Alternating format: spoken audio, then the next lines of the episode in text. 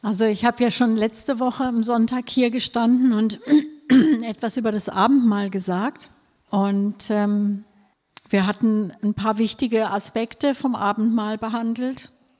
Und dann machte mich in der Folge darauf Caro darauf aufmerksam, dass es vielleicht doch noch Fragen geben könnte, gerade bezüglich der Stelle in 1. Korinther 11. Fragen, die offen geblieben sind auf die ich aber heute nochmal eingehen möchte. Und deshalb habe ich mich entschlossen, heute nochmal etwas zum Abendmahl zu sagen. Aber wir wollen es heute mal ein bisschen anders machen. Ihr habt in den Häusern und vielleicht auch hier ähm, jeder einen Stift. Ansonsten gibt es auch Kulis da hinten noch, wer keinen dabei hat. Aber in den Häusern gibt es bestimmt Stifte und auch ähm, Papier. So, ich möchte euch bitten, ähm, die Versangaben aufzuschreiben und wirklich nicht wegzuschmeißen oder so, sondern nochmal darauf persönlich in der stillen Zeit, im Gebet, äh, damit umzugehen und es nochmal auf euch wirken zu lassen. Nehmt euch also jetzt was zu schreiben dass jeder was hat und sich notieren kann, die Versangaben, aber auch vielleicht den ein oder anderen Gedanken, der besonders hängen geblieben ist oder, oder hängen bleiben soll, nicht verloren gehen soll.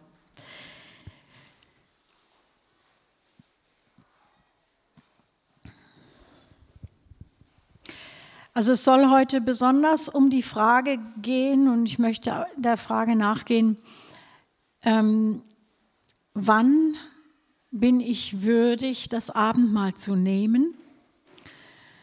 Und was macht einen Menschen unwürdig, so wie es in 1. Korinther 11 der Paulus beschreibt? Was macht ihn unwürdig? Was genau ist es, was einen Menschen unwürdig macht, das Abendmahl zu nehmen, weshalb er dann sich da zurückhalten soll. Also da kursieren verschiedene Meinungen und es gibt da einige Verunsicherungen und ähm, wir wollen der Sache mal auf den Grund gehen, indem wir das Wort Gottes zu Rate ziehen. Wir lesen nochmal die Stellen, Stelle aus 1. Korinther 11, 23 und folgende. Denn ich habe vom Herrn empfangen, was ich auch euch überliefert habe, das sagt also Paulus den Korinthern, nämlich dass der Herr Jesus in der Nacht, da er verraten wurde, Brot nahm, es mit Danksagung brach und sprach, nehmt, esst, das ist mein Leib, der für euch gebrochen wird, solches tut zu meinem Gedächtnis.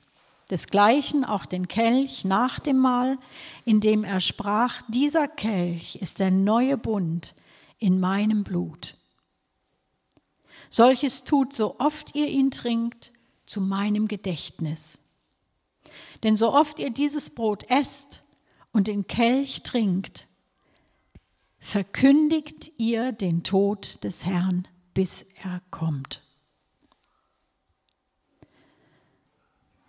So, und jetzt kommt diese Stelle, die, wodurch manche verunsichert werden.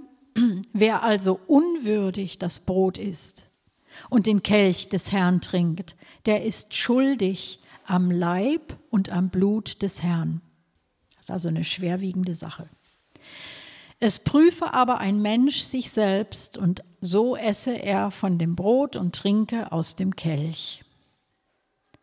Denn wer unwürdig ist und trinkt, der isst und trinkt sich selbst zum Gericht, weil er den Leib des Herrn nicht unterscheidet. Deshalb sind unter euch viele Schwache und Kranke und eine beträchtliche Zahl sind entschlafen. Denn wenn wir uns selbst richteten, würden wir nicht gerichtet werden. Mal bis dahin, also 1. Korinther 11, 23 bis 31. So einige lenken auf diese Verse 27 bis 30 immer wieder die Aufmerksamkeit und bitten dann vor dem Abendmahl den, die Teilnehmer, sich zu prüfen, ob sie vollkommen im Reinen mit dem Herrn sind oder ob da vielleicht noch Sünde ist, die sie dem Herrn noch nicht bekannt haben. Außerdem wird gerne dann auch an dieser Stelle ähm, Matthäus 5 zitiert, Matthäus 5, 23 und 24. Matthäus 5, 23 und 24. Da heißt es, wenn du nun deine Gabe darbringst zu dem Altar und dich dort erinnerst, dass dein Bruder etwas gegen dich hat, so lass deine Gabe dort vor dem Altar und geh vorher hin, versöhn dich mit deinem Bruder und dann komm und bring deine Gabe dar.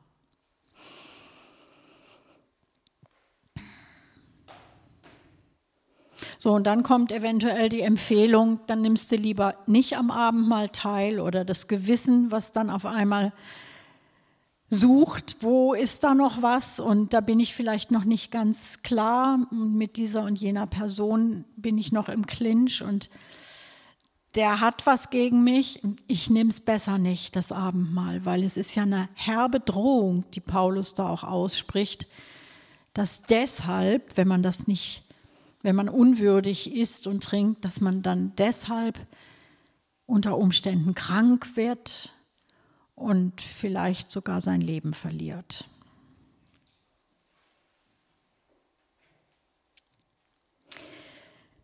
So, wenn wir jetzt aber die Worte von Paulus an die Korinther hier im Kontext betrachten und anschauen, in welche Situation hinein er das geschrieben hat, dann wird klar, dass diese gängige Vorgehensweise beim Abendmahl, also dieses Warnen und dieses ja, den Fokussieren auf vielleicht noch nicht vor Gott bekannte Sünden, ähm, dass es auf einem falschen Verständnis dieses Textes basiert. Und deshalb möchte ich mit euch nochmal diesen Text ab Vers 17 lesen. 1. Korinther 11, Vers 17. ist also diese ganze Passage 17 bis 34, das behandelt alles dieses Zusammenkommen zu dem Mahl.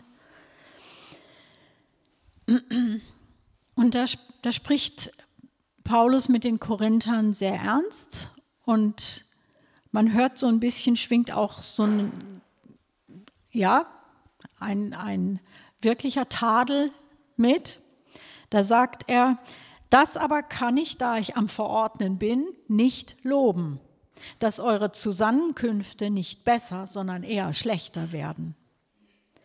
Denn erstens höre ich, dass wenn ihr in der Gemeinde zusammenkommt, Spaltungen unter euch sind. Und zum Teil glaube ich das. Denn es müssen ja auch Parteiungen unter euch sein, damit die Bewährten offenbar werden unter euch.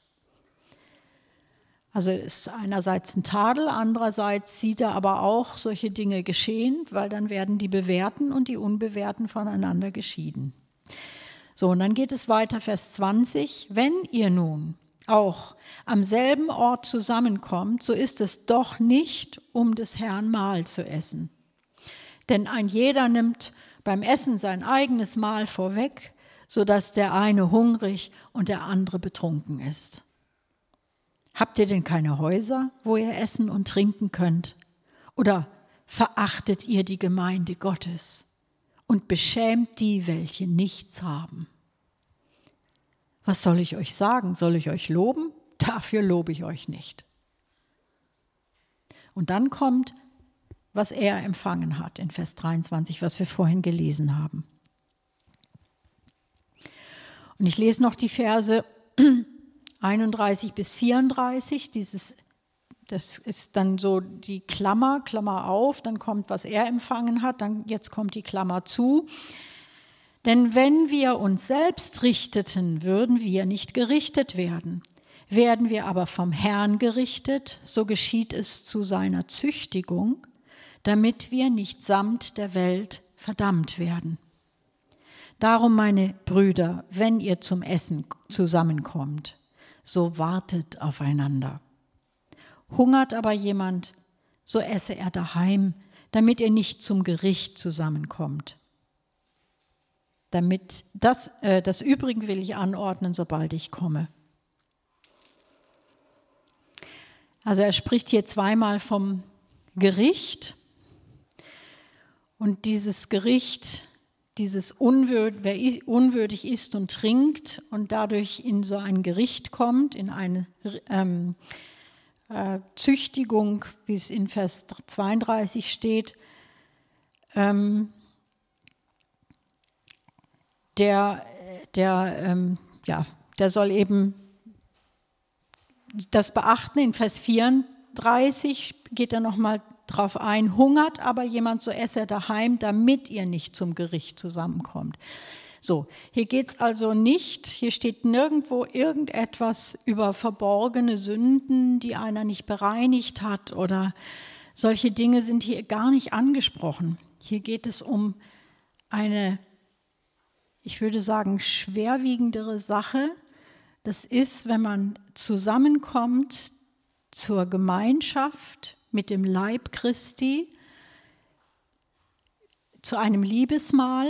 Liebesmale waren damals auch sehr üblich. Das lesen wir auch in Judas. Ähm, da heißt es, ich zitiere den Vers Judas 1, Vers 12, diese sind Flecken bei euren Liebesmalen, indem sie ohne Furcht Festessen mit euch halten und sich selbst weiden. Es geht hier also um das richtige Verständnis eines besonderen Mahls und dass es nicht eingenommen werden sollte, um, den, um nur einfach den Hunger zu stillen. Dass man also nicht so hungrig da ankommt, dass man gar nicht warten kann, bis die anderen da sind,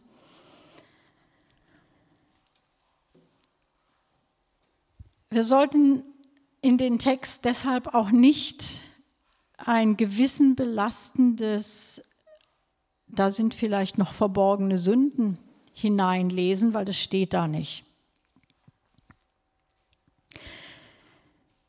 Es, der Text spricht von einem gemeinschaftlichen Liebesmahl, das dem Abendmahl vorausging. Und am Ende dieses Mahls, was in der Gemeinde Liebesmahl genannt wurde, vollzog man das Abendmahl. Es war die Einnahme von Brot und Wein, symbolisch für den Leib und für das Blut Jesu. Und wie wir gelesen haben, gab es also welche, die waren, die kamen hungrig zu diesem Mahl und andere betrunken. So es gab Mangel und es gab Überfluss.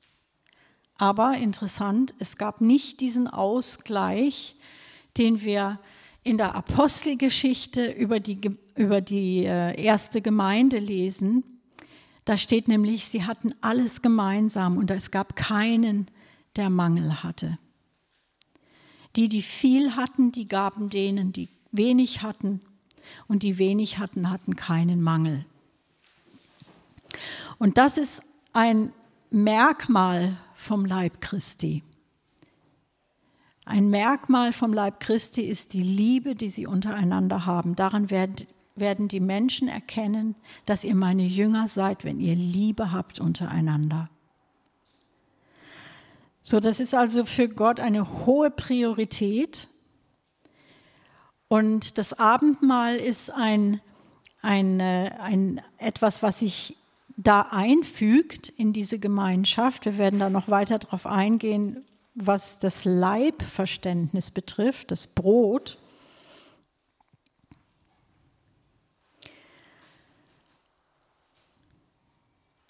Also die Gemeinde hatte offensichtlich ein Problem mit sozialen Unterschieden und mit starken egoistischen Ambitionen, wenn sie dann zum Essen zusammenkamen.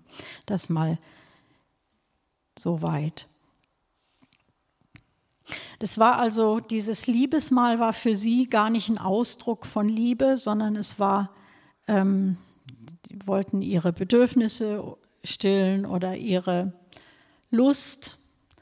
Da wurde definitiv auch gebechert. Ja? Also wenn Paulus sagt, da kommen einige schon betrunken oder, oder betrinken sich und dann kommen andere dazu und haben noch gar nichts gegessen und sind erstmal ganz hungrig, dann ist es eigentlich ein, ein Missverhältnis. Das, dieses Liebesmahl, von dem hier die Rede ist im Korintherbrief und auch im Judasbrief, das ist ein Mahl auf der Grundlage des Abendmahls. Sonst wird die Bedeutung ver verdreht.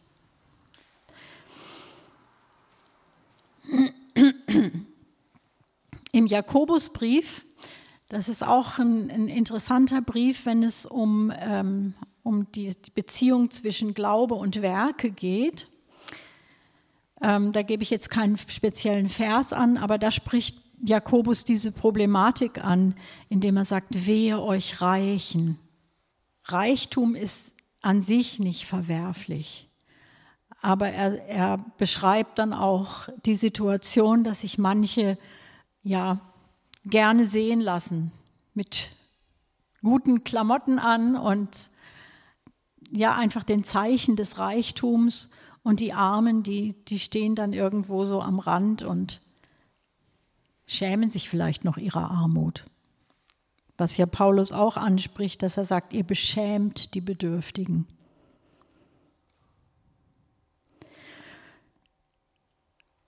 Das Liebesmahl und das Abendmahl verkörperten die Einheit in Christus.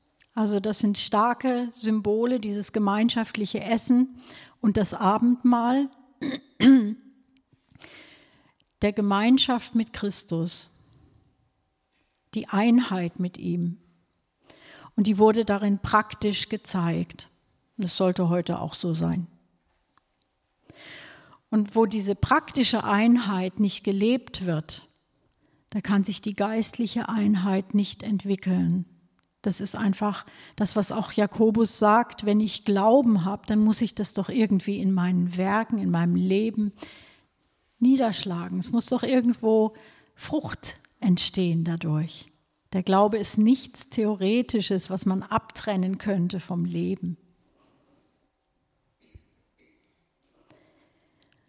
Und die Korinther waren offensichtlich ein trauriges Beispiel dafür, dass es möglich ist,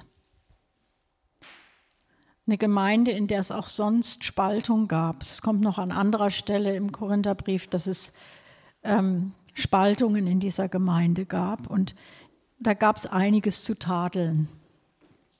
Der Paulus legt ein großes Gewicht auf das, das richtige Verständnis des Leibes. Jesu Leib wurde für uns gebrochen und wir sind sein Leib.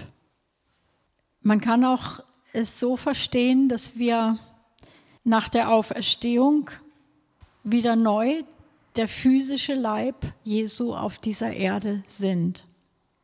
Jetzt in noch größerer Power und Vervielfältigung.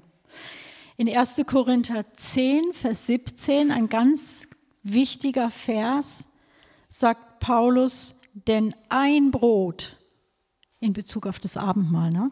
Denn ein Brot, ein Leib sind wir, die vielen, denn wir alle nehmen teil an dem einen Brot.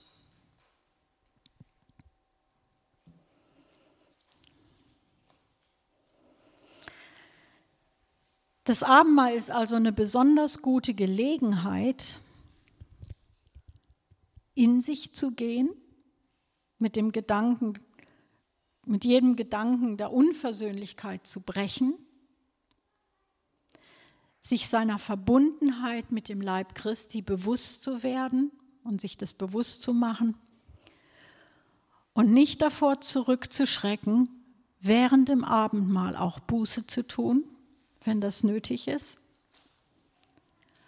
und Dinge vor dem Herrn zu bekennen. Und es wäre fatal, wenn wir stattdessen auf das Abendmahl verzichten und sagen, ich bin noch nicht rein genug, ich bin noch unwürdig. weil das Abendmahl ist die Botschaft der Gnade, die Botschaft, in der uns bewusst gemacht werden soll, wieder neu. Ich darf kommen aus Gnade, ich darf kommen, wie ich bin. Und ich darf ähm, teilhaben am Leib Christi. Und ich darf teilhaben an seinem Blut.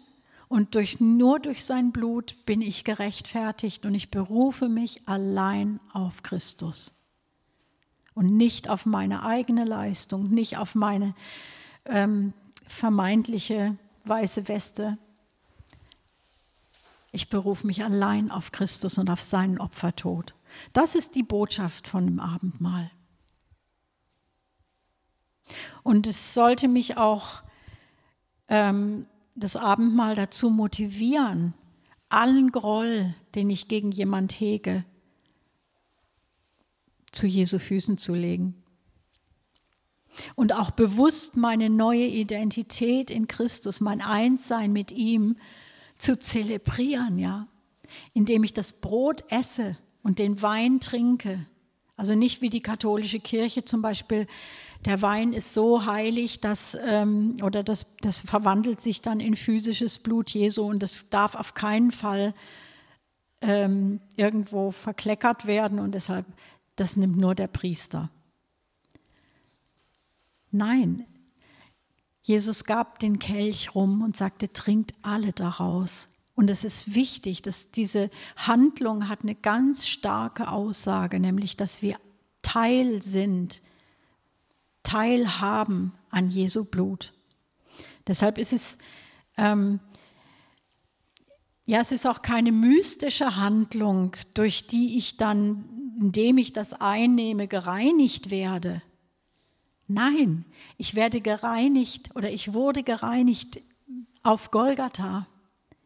Und ich erinnere mich, Jesus sagt, dies tut zu meinem Gedächtnis. Ich erinnere mich, ich rufe mir ins Bewusstsein diese, diese, diese Heilstat Gottes, dass er mich reingenommen hat in sein Reich.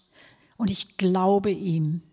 Und durch den Glauben werde ich gerechtfertigt. Durch den Glauben an das Blut Jesu und durch den Glauben ähm, an das Brechen seines Leibes werde ich eingepflanzt in den Leib Christi.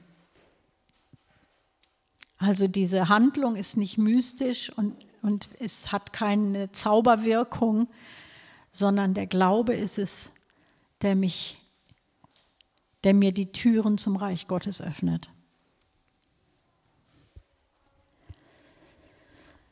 Also es ist eine wunderbare Gelegenheit, dieses Abendmahl, auch seinen Glauben zu bekennen.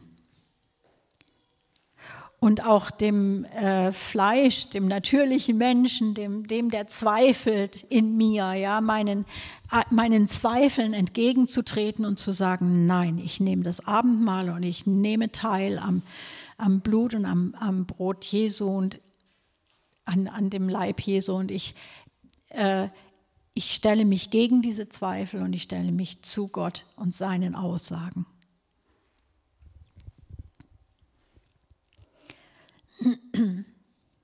Und dann aus dieser Haltung heraus wird es mir auch gar nicht schwer fallen, barmherzig zu sein, gerne zu teilen, mich eben als Teil des Leibes Christi zu wahrzunehmen. Und ich werde Schwache nicht übergehen wollen, sondern es wird mir ein Bedürfnis, dem neuen Menschen, Christus in mir, ist es ein Bedürfnis, dem Schwachen zu begegnen dem Bedürftigen zu helfen. Ich meine, Gott hat schon von Anfang an in den äh, alttestamentlichen Propheten zum Ausdruck gebracht, dass sein Herz für die Verlorenen schlägt, für die, die zerbrochenen Herzens sind. In Jesaja 58 lesen wir, was vor Gott ein, ein wohlgefälliges Fasten ist. Nämlich nicht, wenn man sich selber kasteit, sondern wenn man dem Bedürftigen und dem Armen begegnet und die, den Nöten, den, die Nöte lindert, die andere haben. Das gefällt Gott, wenn man freigebig ist.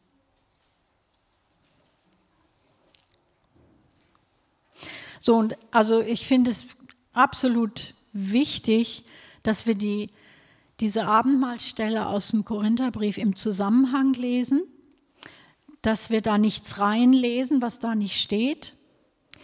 Und zu der Stelle aus Matthäus 5 kann man nur so viel sagen, dass ähm, das Abendmahl ist nicht ein Altar, zu dem ich gehe, sondern das, das hat die Kirche vielleicht so bildlich so dargestellt, indem man dann nach vorne geht und da vorne ist ein Altar.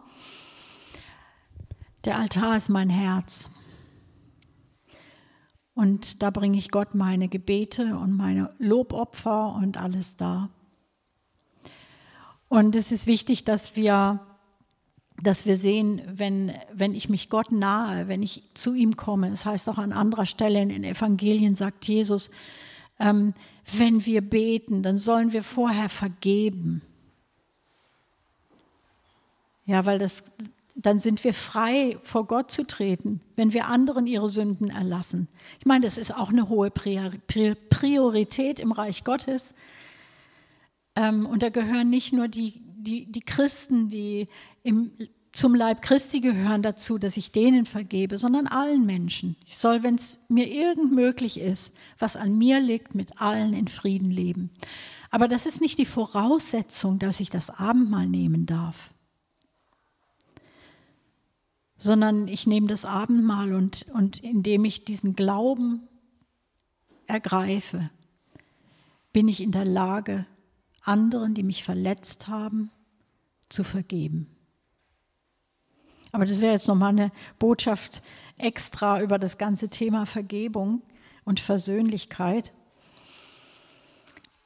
Ähm, zusammenfassend kann man wirklich sagen, ähm, Unwürdig ist der, der den Leib des Herrn nicht unterscheidet. Das ist, was da steht. Und der dadurch die Gemeinde verachtet und die beschämt, die nichts haben. Ich sage es nochmal. Unwürdig ist der, der den Leib Christi nicht unterscheidet, indem er die Gemeinde verachtet und die, und die beschämt, die nichts haben. Und dann merken wir, das ist doch noch ein bisschen was anderes, als was vielleicht so in unserem Kopf manchmal rumgespukt ist.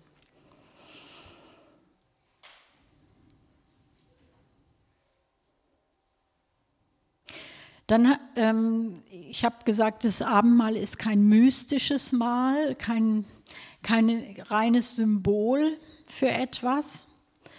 Es war im, in der Zeit, in den historischen Berichten der Evangelien, also der vier Evangelien, die wir im Neuen Testament haben, ähm, wurde es im eingesetzt, als das Passamal genommen wurde. Es ist also ähm, das Passamal gewesen und im Rahmen des Passamals hat Jesus diesen Kelch genommen und dieses, dieses Brot gebrochen. Und die Apostel haben mit, in, mit der Gemeinde, im, mit dieser ersten Gemeinde, wie wir in der Apostelgeschichte lesen, ähm, das Abendmahl auch im Rahmen eines Essens genommen. Das Essen war wie so eine Rahmenbedingung oder Rahmensituation, in der das Abendmahl genommen wurde und es natürlich auch ähm, entsprechend benannt wurde und gesagt wurde, und jetzt brechen wir das Brot und gedenken an diese Situation, dass Jesus sein Leib hat brechen lassen, sich selbst hingegeben hat für uns. Und wir nehmen den Kelch und reichen ihn rum und erinnern uns daran, dass Jesus gesagt hat, das ist mein neuer Bund in meinem Blut, das für euch vergossen wird. Und so oft wir das nehmen und trinken und essen, erinnern wir uns, dass Jesus uns erlöst und erkauft hat und freigesprochen hat.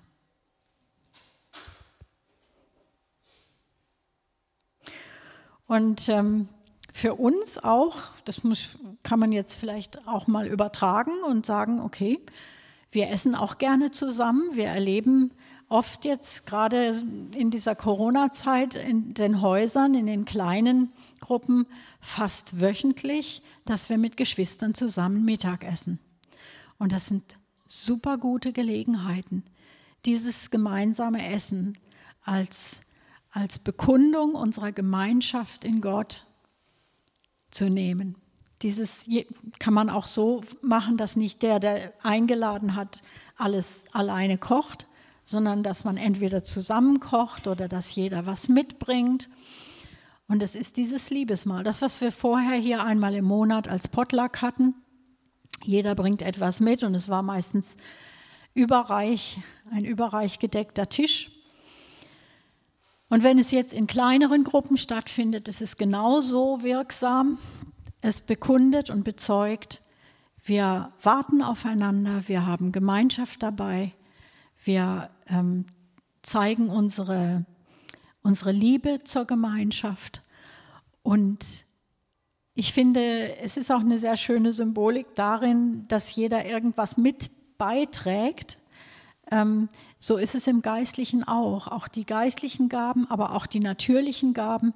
Wir tragen in der Gemeinde die Dinge zusammen zum Dienst aller, zur Auferbauung aller. Nicht, weil wir uns damit profilieren wollen oder irgendwie toll dastehen, oh, ich habe eine bessere Gabe als du, sondern einfach um uns gegenseitig zu bereichern, um uns zu segnen. Und das sind gute Gelegenheiten, wenn wir so in den Häusern zusammenkommen, das in einem ähm, überschaubaren Rahmen zu tun. Und vielleicht gibt es da auch Gelegenheit, mal den einen oder anderen Bedürftigen, der noch nicht Jesus kennt, mit reinzunehmen und zum Essen einzuladen. Aber wie gesagt, wenn das Abendmahl dann auch Bestandteil von einem solchen Essen ist, dann muss man klären, das ist nur für Menschen, die wirklich anerkennen, ich stehe im Bund mit Gott. Ich stehe durch dieses kostbarste Blut je ever. Ich stehe mit, durch, durch dieses Blut von Jesus stehe ich im Bund mit Gott. In dieser unauflöslichen Einheit mit ihm. Und da steckt noch sehr, sehr viel mehr drin ne? in diesem Abendmahl. Ähm, das sind so viele Botschaften, äh, auch was meine Identifikation mit ihm betrifft. Ja? Meine Bereitschaft, dahin zu gehen, wo er hingeht. Da zu sein, wo er ist. Da gibt es im Moment. Da gibt es in Johannes 12 eine sehr, sehr schöne Stelle, die ich sehr empfehlen kann, zum Abendmahl immer wieder zu lesen. Johannes 12, 23 bis 33, diesen Abschnitt. Ähm, Jesus antwortete ihnen und spricht, die Stunde ist gekommen, dass der Sohn des Menschen verherrlicht werde. Das sagt er also schon in Kapitel 12. Ja, also das äh, Johannesevangelium handelt zur Hälfte eigentlich von Jesu Opfertod. Das war mir nicht so bewusst, das wurde mir bewusst, während ich mich mit dem Thema befasste, dass es schon in Kapitel 12 anfängt mit der Ankündigung. Und ähm, da sagt er dann, und das bezieht er auf sich, Wahrlich, ich sage euch, wenn das Weizenkorn nicht in die Erde fällt und stirbt, bleibt es allein. Wenn es aber stirbt, bringt es viel Frucht.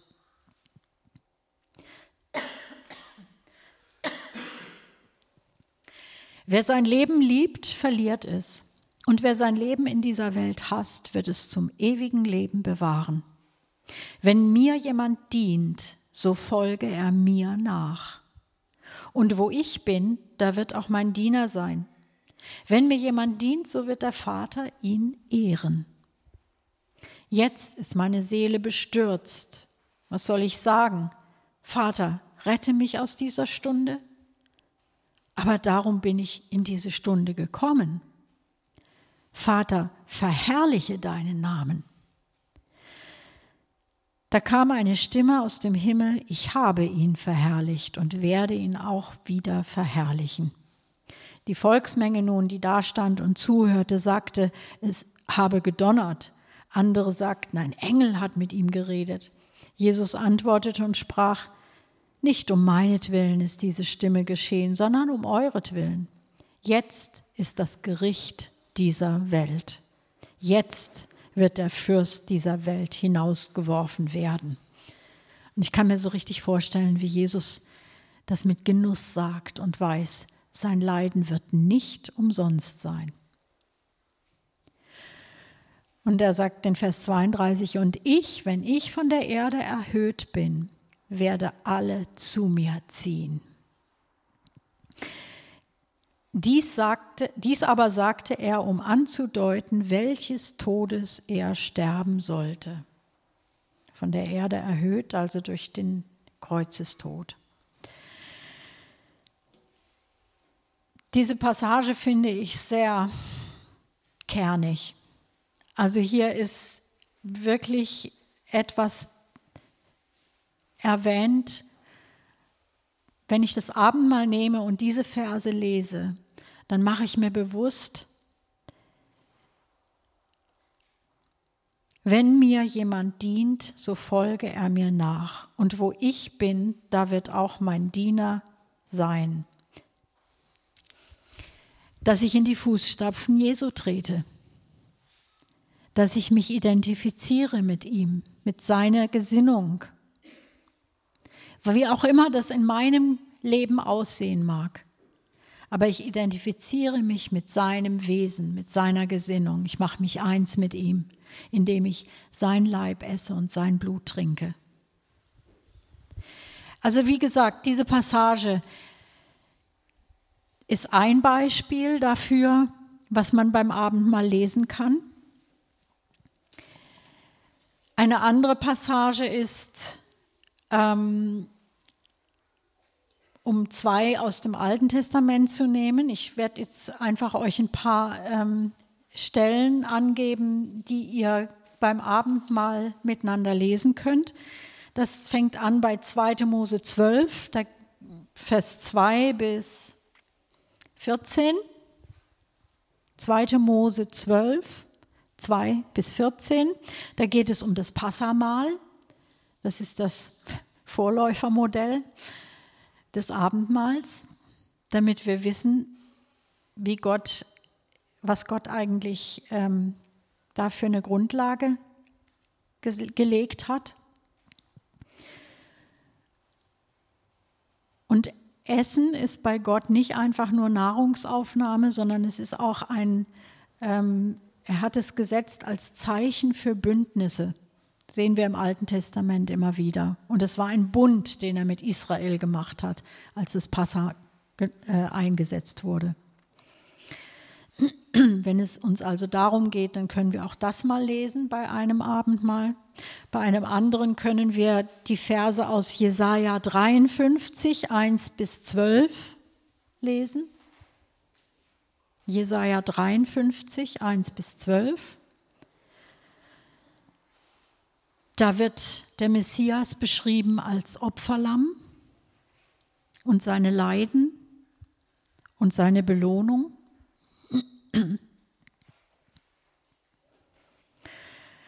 Eine, eine Stelle, die in der Jesus am aus, also am ausführlichsten beschrieben wird, wie Jesus das Abendmahl eingesetzt hat, ist Lukas 22, 7 bis 20. Dieses Passamahl, bei dem er das Abendmahl einsetzt und erklärt und auffordert, es immer wieder zu nehmen.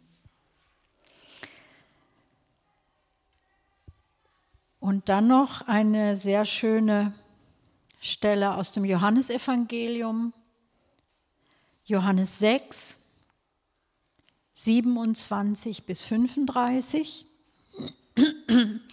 und Johannes 6, 48 bis 58. Das kann man splitten, weil es ist sehr viel, oder man liest tatsächlich das, die 27 bis 58, Johannes 6. Dieses Kapitel spricht davon, wie Jesus die Leute konfrontiert mit der Tatsache, dass sie sein Fleisch essen und sein Blut trinken müssen. Und da wenden sich ja sogar von seinen Jüngern einige von ihm ab, weil sie sagen, das geht gar nicht. Aber es ist, dieser herausfordernde Text ist sehr schön, weil er, er betont, dass er unsere wirkliche Nahrung ist dass wir durch ihn leben, dass wir durch ihn Kraft empfangen, dass wir, indem wir ihn aufnehmen, von neuem geboren werden.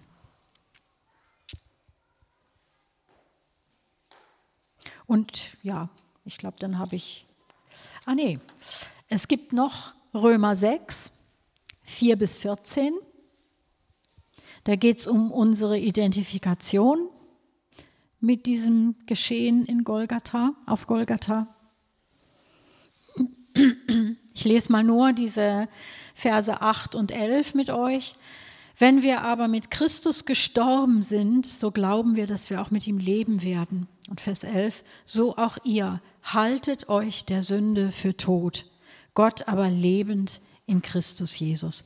Aber diese ganze Passage 4 bis 14 ähm, ist auch sehr geeignet, um beim Abendmahl eine Textstelle zu haben, die uns das Abendmahl noch von einer wichtigen Seite her beleuchtet und die uns hilft, ähm, die Bedeutung des Abendmahls mehr zu erfassen. Und dann natürlich diese Verse, die wir jetzt am Anfang gelesen haben aus 1. Korinther 11. Das habt ihr euch ja schon aufgeschrieben.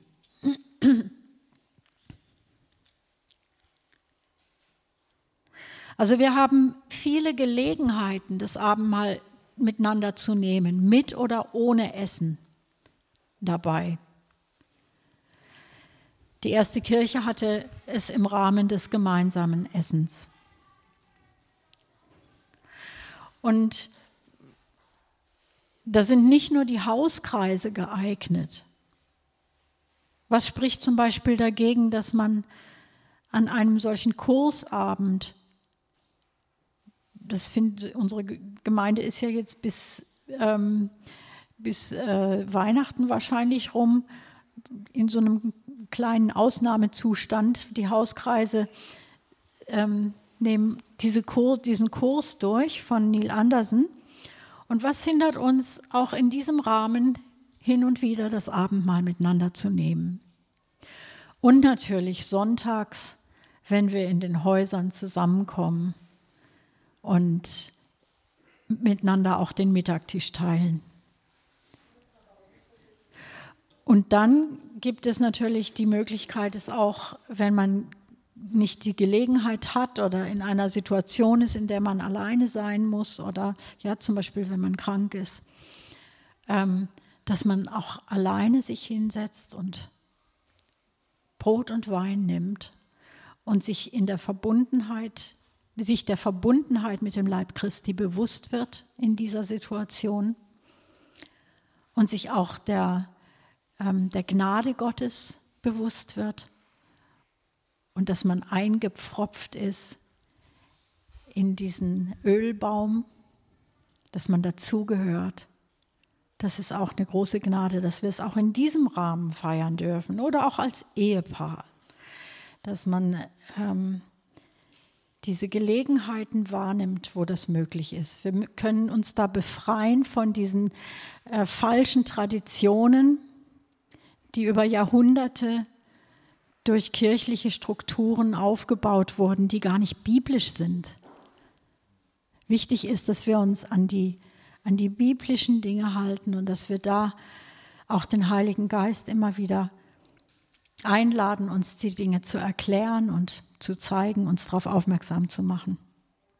Und wenn man die Gesinnung des Christus, wenn man also in der Summe der, des geschriebenen Wortes auch das Herz Gottes mehr und mehr entdeckt, dann, dann bekommt man immer mehr Freiheit, weil man merkt, Gott ist gar nicht gebunden an so eine stereotype Form, die wir uns so über die Jahrhunderte als Menschen angeeignet haben, sondern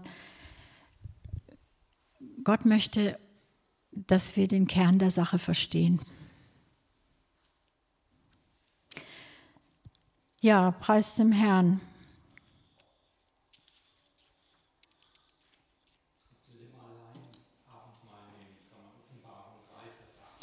Ah ja, den, den Vers kennt ihr sicher auch, Offenbarung 3, Vers 18.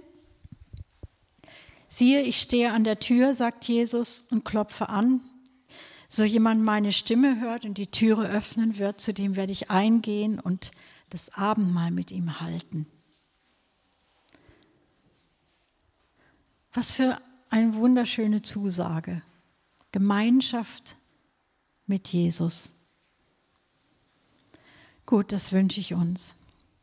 Vater, ich danke dir, dass du uns diese Bilder gegeben hast, ob das das Weizenkorn ist oder der, auch der Weinstock, in, in dem wir, an dem wir hängen als Reben und dieser Saft durch uns fließt, durch den wir süß und angenehm werden und Frucht bringen. Herr, ich danke dir für diese vielen Bilder und dass du zu uns sprichst, so dass wir es verstehen können. Danke, dass du mit deinem Wort in diese Welt gekommen bist und uns mit unseren Worten erklärst, wie du bist.